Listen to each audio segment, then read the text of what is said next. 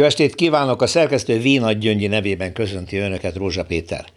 Kevesebb pénzt kap a következő tanévben az az általános iskola, amelyiknél egy egy osztályban magasabb a hátrányos helyzetű tanulók aránya, mint az adott településen vagy körzetben. Nos, erről szól a közoktatást felügyelő belügyminiszter legújabb törvénytervezete. És ezt azzal indokolta, hogy az EU-s normáknak megfelelően valahogy vissza kell szorítani a szegregációt az oktatásban.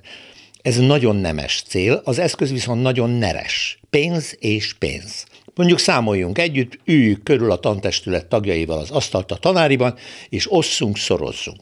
Az igazgató értesíti a polgármestert, lenne kedves pontosan megmondani, mennyi hátrányos helyzetűnek számító 6-14 év közötti gyerek él az adott körzetben. A polgármester persze nem fog örülni ennek, mert amennyiben ez az arány magas, az igen rossz fényt vetne rá is az egész településre, ha meg alacsony, akkor meg minek kell ebben foglalkozni. Ezután a tantestület egyenként megvizsgálja, kik azok a gyerekek, akik ilyennek számítanak. És ez sem egy fákjás menet, mert hát mi alapján és hogyan.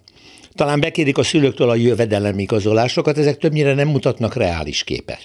Testsúly szerint a soványok hátrányos helyzetűek, a közepes kondival bírók a jók, a kövérek meg mondjuk baromi gazdagok. Ezután évfolyamonként lehetőleg olyan összetételi osztályokat kreálnak a tanárok, hogy az arányosság ne sérüljön. Lássuk be, ez legalább olyan primitív módszer, mint a kormány részéről az, hogy mindent árunak tekint az egész társadalmat, meg egy zsibvásárnak, ahol embereket és helyzeteket pénzért adnak, vesznek. Meg kell felelni valamelyik EU-s elvárásnak?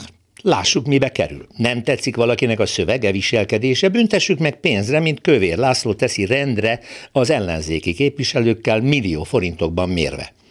Pintér egyébként nagyon belemerülhetett a számmisztikába, hiszen a minap éppen azt találta ki, hogy nem kell közölni azokat a számokat a tankerületeknek, amelyek megmutatnák, hogy éppen hány tanár mondott fel a státusztörvény miatt. Ugyanis zavaróan nagyok ezek a számok. Jobb tehát elhallgatni, mint a távozás okát mondjuk megszüntetni. No de térjünk vissza a belügyér mai törvényjavaslatához. Ha a szegregáció gyanúja miatt pénzt von el az iskoláktól, Vajon átfutott-e az agyán, hogy tovább rontja éppen azok helyzetét, akik eleve hátrányos körülmények között élnek, a gyerekeik még rosszabb körülmények között fognak tanulni. Nem elvenni kellene, hanem adni. Na de hát honnan?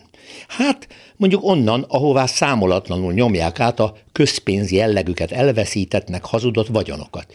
És ahol éppen ezért a többszörösen kiváltságos, éppen, hogy nem hátrányos helyzetű lakályok élnek. És nem kell hozzá sok, elég, ha Pintér rájuk mérve is alkot egy törvénytervezetet. Persze az nem a szegregációról, hanem a mértéktelen meggazdagodásról kellene, hogy szóljon.